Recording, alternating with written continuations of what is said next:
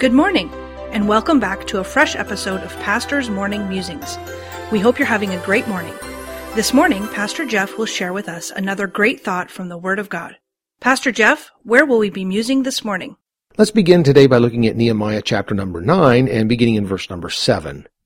Thou art the Lord, the God, who didst choose Abram and broughtest him forth out of Ur of the Chaldees, and gavest him the name of Abraham and foundest his heart faithful before thee, and madest a covenant with him to give the land of the Canaanites, the Hittites, the Amorites, the Perizzites, and the Jebusites, and the Girgashites, to give it, I say, to his seed, and hast performed thy words, for thou art righteous.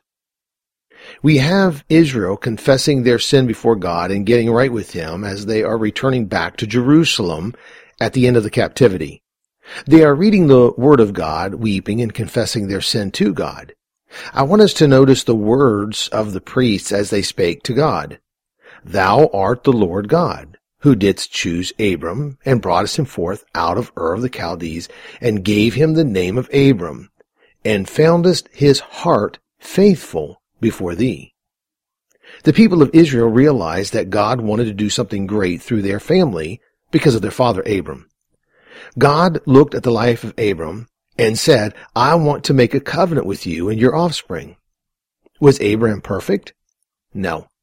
Why did God choose to change his name and do a great work through him?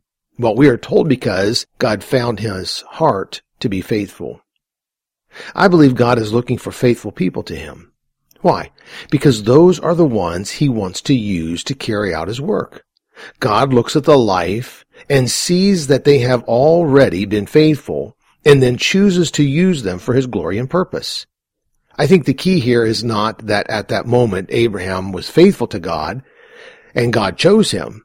Abraham had a history with God of being faithful and God saw this and God chose him. There were times as my children were growing up that they wanted to do something and I said no. They said, why not? Don't you trust us? I would tell them that at that specific area of their lives, I only had history to go on. They said, well, we promise we won't do that again if you allow this.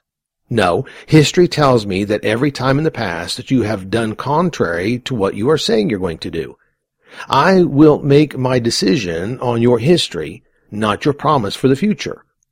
Be faithful in what you are doing and give me some history to go on and my decision will change. It seems to me that God looks the history of our lives in being faithful and makes decisions for us based upon our history of faithfulness. I really believe that God will not reward us according to the promise we make to Him at that moment if we have little or no history with Him of being faithful to His things. It was said that God found Abram's heart faithful, and God chose to use him in a mighty way. How does God find our hearts? Faithful to Him? Faithful to His work? The preceding program was produced by Dr. Jeff Harris, pastor, author, and chaplain. Please tune in again tomorrow morning for another fresh episode of Pastor's Morning Musings.